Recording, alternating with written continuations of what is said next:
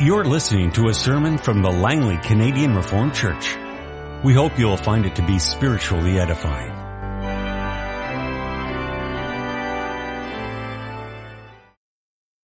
Let us now turn to the Word of God as we find it in the first letter of Peter, chapter 2. We'll read the verses 4 through to 12. As you come to Him, the living stone rejected by men, but chosen by God and precious to Him, you also built into a spiritual house to be a holy priesthood, offering spiritual sacrifices acceptable to God through Jesus Christ.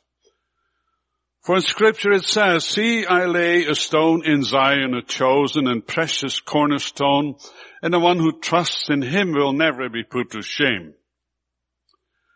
Now to you who believe this stone is precious, but to those who do not believe, the stone the builders rejected has become the capstone and a stone that causes men to stumble and a rock that makes them fall. They stumbled because they disobeyed a message, which is also what they were destined for. But you are a chosen people, a royal priesthood, a holy nation, a people belonging to God, that you may declare the praises of him who called you out of darkness into his wonderful light. Once you were not a people, but now you are the people of God. Once you had not received mercy, but now you have received mercy. Dear friends, I urge you as aliens and strangers in the world to abstain from sinful desires which war against your soul. Live such good lives among the pagans that though they accuse you of doing wrong, they may see your good deeds and glorify God on the day He visits us. This afternoon I may proclaim to you God's Word as it is summarized in Lord's Day 12 of the Heidelberg Catechism. Why is He called Christ that is anointed? Because he has been ordained by God the Father and anointed with the Holy Spirit to be our chief prophet and teacher, who has fully revealed to us the secret counsel and will of God concerning our redemption. Our only high priest, who by the one sacrifice of his body has redeemed us and who continually intercedes for us before the Father and our eternal King who governs us by his word and spirit and who defends and preserves us in the redemption obtained for us. Why are you called a Christian? Because I'm, uh, I am a member of Christ by faith and thus share in his anointing so that I may as prophet confess his name, as priest present myself a living sacrifice of thankfulness to him, and as king fight with a free and good conscience against sin and the devil in this life, and hereafter reign with him eternally over all creatures. Beloved congregation of our Lord Jesus Christ, Peter was allowed to declare wonderful things about you. God's people, the church of our Lord Jesus Christ. You heard it. You are a chosen people, a royal priesthood, a holy nation, a people belonging to God, that you may declare the praises of Him who called you out of darkness into His wonderful light. To be told that, brothers and sisters, is a wonderful thing. Wonderful for us who once, as Peter said, were no people, but now are God's people. Once we had received, once we had not received mercy, but now you have received mercy. It is good to again reflect upon how rich we are, since we so easily take all that for granted to give little thought to all what we have received in Jesus Christ. Now the Bible speaks much about our close relationship between Christ and you. It is a most unique relationship and I think we will never fully understand the full riches of it. The Bible speaks about Christ being in us and we being in Christ. Speaks about the body, head and members and all that always in relation and service to God our Heavenly Father and the task He has assigned to His eternal Son as well as to His children.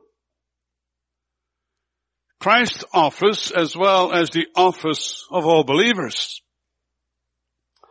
Well, all that receives our attention when we see what the name Christ means as well as the name of Christian. It will give us a closer and fuller insight into what it means to be created in the image of God. What the purpose is of our calling and our life here on earth. Why are you here? And what may God expect from you? I preach to you the intimate relationship between Christ and a Christian. The intimate relationship between Christ and a Christian. And we'll pay attention first to Christ's anointing and secondly to your anointing. Now we always work with translations and as a result, some of the immediate meaning of names will escape us. Christ to us has become a name, but actually it is a title describing his position in his office. In English, Christ is anointed or the anointed one. Just like the Hebrew Messiah is also common regular word for anointed. We could translate the name Jesus Christ by the anointed Savior. Not only do we have the language problem in understanding His name, but also the age and the culture gap, gap between today and those days. Our society does not know about anointings. It is a ceremony or a ritual that is not readily understood without explanation. It's a foreign idea to us, unless you're familiar with the practices in the Old Testament for Jews, the name Messiah or Christ would immediately make them think of the three offices which were familiar in the Old Testament and which all required anointings. They had, so to say, experienced many Christs, many anointed ones throughout their history. There were prophets, there were priests, there were kings, they could all be referred to as anointed ones without a capital. They were all messiahs. But at the same time, all these anointed ones, whose positions were always temporary, pointed forward to the great anointed one, the great Messiah, or Christ to come who would fulfill all the temporary and all these incomplete offices. What was this anointing of prophets, priests and kings? An anointing took place when someone was called by God to a specific office, to a position given, imposed on him by God himself. So it is an appointment which comes from God. You could choose to be a farmer. You could choose to be a carpenter or whatever profession. But you could not choose to be a prophet. You could not choose to be a priest nor a king. These positions are offices, that is positions to which only God can call his people. And to symbolize that such a person was that he was anointed. A horn or another container with perfumed oil like a lotion was poured out from above over him. Think of the well-known words of Psalm 133, telling us how good and pleasant it is when brothers dwell in unity. And then it says, it is like precious oil poured on the head, running down the beard, running down the, the, the color of his robes of Aaron. That is the anointing and the sweet aroma that, penetrate, that penetrates the whole person and radiates from him.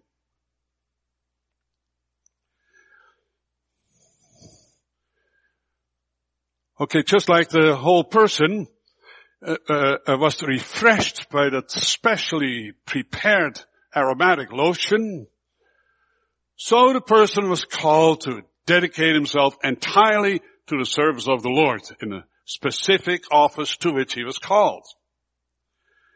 And the anointing indicated that you were ordained or called by God himself. And at the same time that God also qualified and equipped you for that, endowed with the gifts necessary to fulfill that office. But all these anointings in the Old Testament, all these prophets and priests and kings, could not accomplish what God's people needed. And so the whole Old Testament and all these anointed ones cried out for the promised great anointed one to come. One who would be able to reveal the, the full counsel and the full will of God. The word that would become flesh.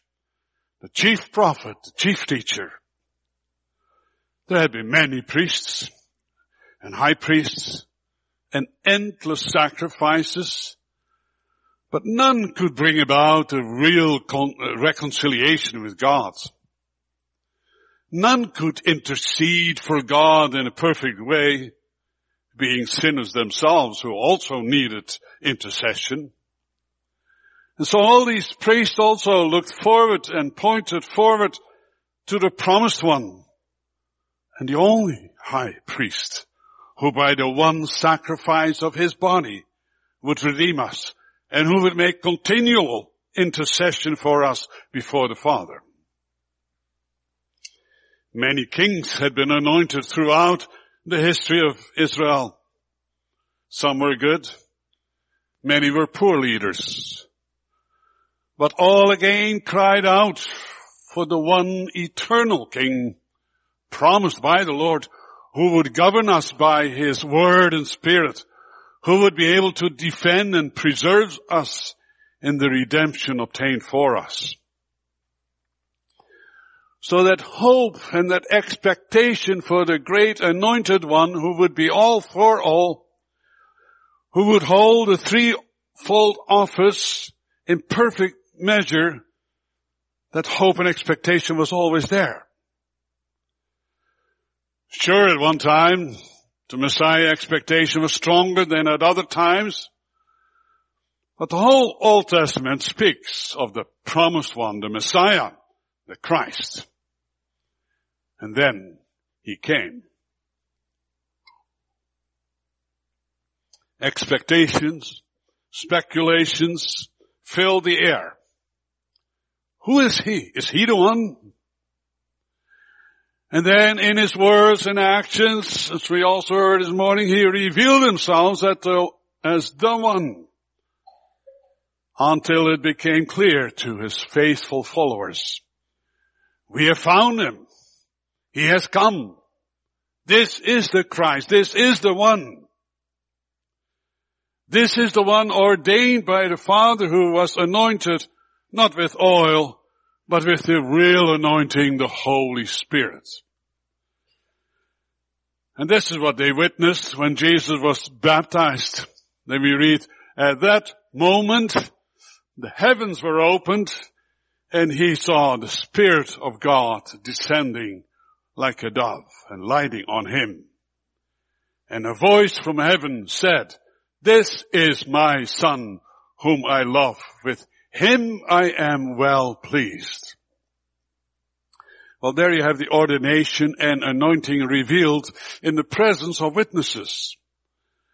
And that was repeated later on, and the voice from heaven added, listen to him. His name was Jesus, but his position and office was the Christ. By the mouth of the angel we were told that his name would be Jesus, but we do not read anywhere, and you shall call him the Christ, because this indication referred to his position and office. He revealed himself as such, and that was confirmed by his Father in heaven. And those who saw and those who heard him, those who believed, came to the recognition of the Christ. You are the Christ, the one spoken of throughout the scriptures. You are the God-given mediator for God's people at all times. And then they praised God for it, because that's where it came from. As the Christ, He was always there before He came to earth. In the Old Testament, He was there. While on earth, He was one of us and forevermore. He revealed to us God's counsel before by the mouth of the prophets. He was our high priest before, having himself foreshadowed by the hands and the actions of the priests and all the ceremonies and sacrifices. He always ruled from on high. He fulfilled his threefold task through the temporary offices of prophets, priests, and kings. But in and through all of them, he was the chief prophet and teacher, the only high priest, and our eternal king. When he came to earth, the word became flesh and dwelt among us. He made the Father more fully known he revealed the love of his father in being sent to earth as the only son. And then as high priest, he redeemed us by the one and only sacrifice that would suffice for all our sins. He interceded for his people in his prayers. For example, the well-known high priestly prayer of John 17. He ruled as king over his people all the events that led to his crucifixion and resurrection. He ruled over the waves of the sea, the storm in the sky and all of creation. And now he is still our only teacher and prophet. His word is still among us.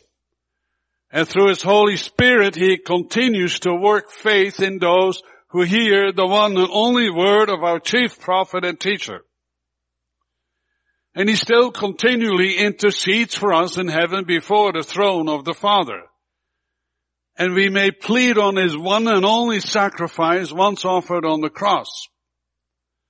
He still governs us by his word and spirits, And he defends and he preserves his church in their redemption. He is the Christ of all ages. The one ordained by God to be our mediator and Redeemer and anointed with the Holy Spirit, fully qualified by God himself to perform what we could not do. And brothers and sisters, He is still the Christ to you. He's still the one who speaks to you. The one who cleanses you from all your sins and prays for you. The one who governs, defends, and preserves you. And you belong with body and soul to Christ Jesus, the anointed Jesus. To live is indeed Christ. We live for Him, we live in Him, we find all we need for this life and the life to come in Him. All God's promises are being fulfilled in Him. And He shows the perfect image of God He's able to restore you unto the full image of God. So that you can again fulfill your calling in your threefold office of prophet, priest, and king. For that is what it means that you are called after Christ, that you're called a Christian. One who shares his anointing. And that's the second question of our Lord's Day. Why are you called a Christian? Now the question may surprise us somewhat. After all, where did the name Christian come from? It's not a word that's in the Apostles' Creed that, we, that we're uh, dealing with. Now we read in Acts 11 that in Antioch the disciples were for the first time called Christians. The Lord did not call them that. They didn't give themselves that name. They usually referred to themselves as the people of the way. But other people gave them this name, probably as a derogatory nickname, being called after the Christ. And then we read about it a second time also in Acts when Agrippa mockingly tells Paul, in a short time you think to make me a Christian. And the only other time that we read this name in the Bible is in 1 Peter 4, verse 16, when he says, however, if you suffer as a Christian, do not be ashamed, but praise God that you bear that name. So clearly the name Christian was in circulation at that early time already and became the common name for a follower of Jesus Christ. And they gladly bore that name. And instead of it being a nickname, they considered it an honorary name, an honorary distinction to be called after Christ, to be considered one with Him. And yet the question, why are you called a Christian, may surprise us since it is not a name that the Lord gave us. The intention, however, is clear, namely, why do you bear the name of Christ? Christian means belonging to Christ. Christ and Christians belong together. And therefore the name Christian became an honor badge. We belong so much to Jesus Christ that we are proud and thankful that we may bear His name and be known as Christians. We do not call ourselves Jesus people. We call ourselves Christ people, Christians. We cannot share in His being Jesus, Savior but we may share in Him being the Christ, the anointed one. By calling yourself a Christian, you confess to the world, I belong to Jesus Christ. I'm one with Him. I'm a fellow laborer of Christ. So here we confess that by faith we are members of the one body, that we're so one with Him, so united with Him, that we share in His anointing. And in Him, in Christ, God the Father also ordained us to that threefold office, as it was in the beginning. But now also anoints us with the Holy Spirit, so that we can fulfill this threefold calling. Now we can be called prophets, priests, and kings again. It's amazing, brothers and sisters, that we can and that we may share in that same anointing of Jesus Christ. Not a different one, not one totally separate, but it is one and the same anointing. That is how much one we are with Christ. That is how much Christ became one of us. As such, Christian is a beautiful name. And we should not make a false distinction between being reformed and Christians as if being reformed is being a better Christian than just a Christian. Yes, we are reformed, but that means that you are reformed Christians. In other words, Christians in its original and full meaning, reformed, back to the original form, like we confess here what being Christian means. It means being a member of Christ by faith. You cannot be more than that. We share in His anointing, His calling, as well as the gift of the Holy Spirit. The Lord also poured His Holy Spirit upon His congregation, upon you and me, to enable you to fulfill your calling and your office again. Now this threefold office reminds us strongly of the position of mankind as God first created it in paradise.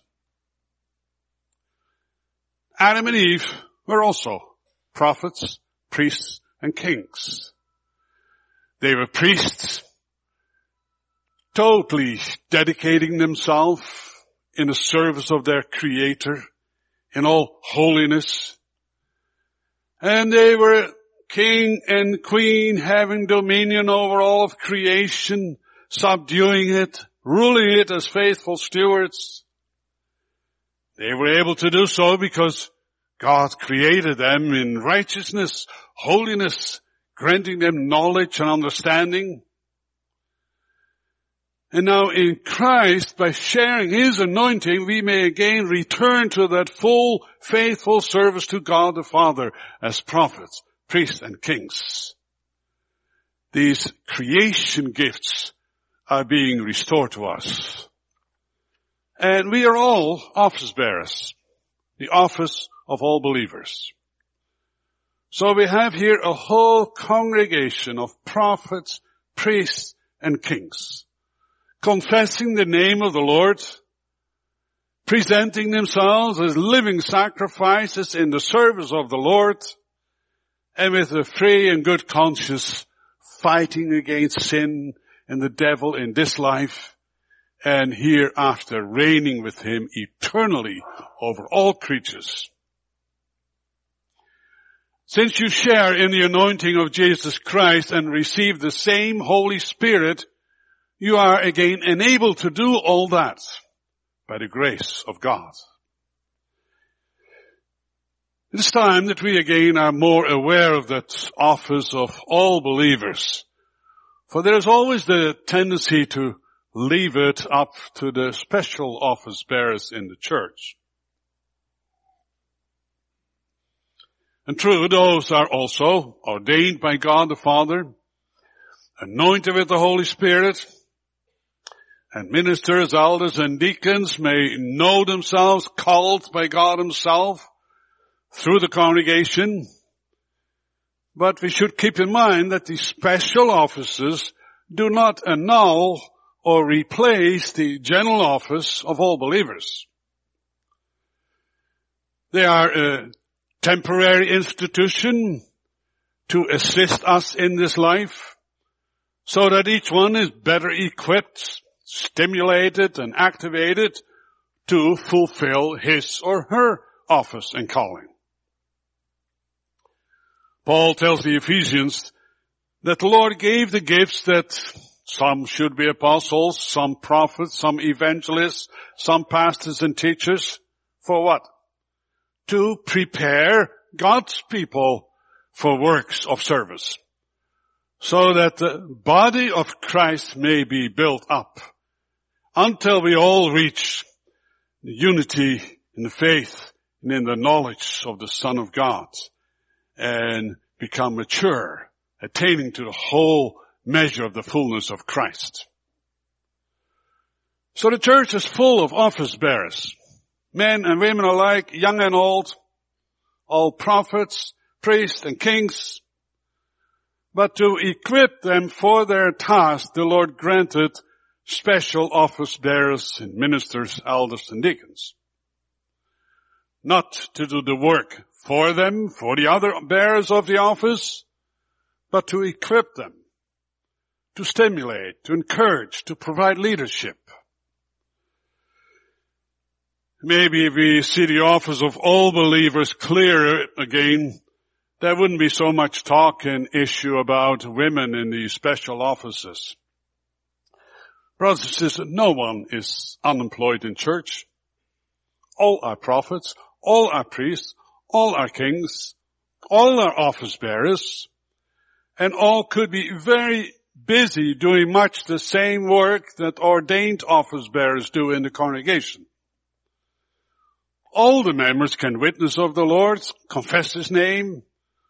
All can be priests and offer themselves to the service of the Lord. Ministry of mercy, showing mercy and kindness to one another.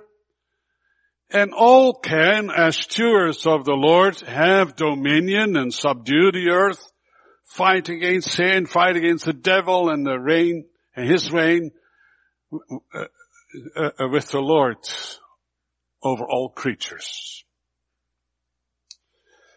Now there are those who desire the special office, but for one reason or another are not elected. They don't have to be unemployed.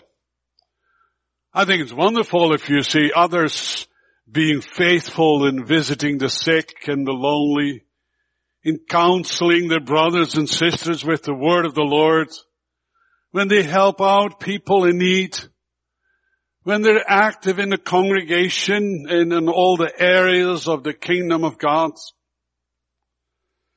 You all share the anointing of Christ. You all have received the Holy Spirit. We don't have the distinction between clergy and laymen when it comes to the office of all believers. So in that sense, you're all ministers, you're all elders, you're all deacons. And if all understood their task in the office of all believers, then the task of the special office bearers would be much lighter. Be what you, by the grace of God, are, brothers and sisters. Prophets, priests and kings. Whether male or female, whether young or old.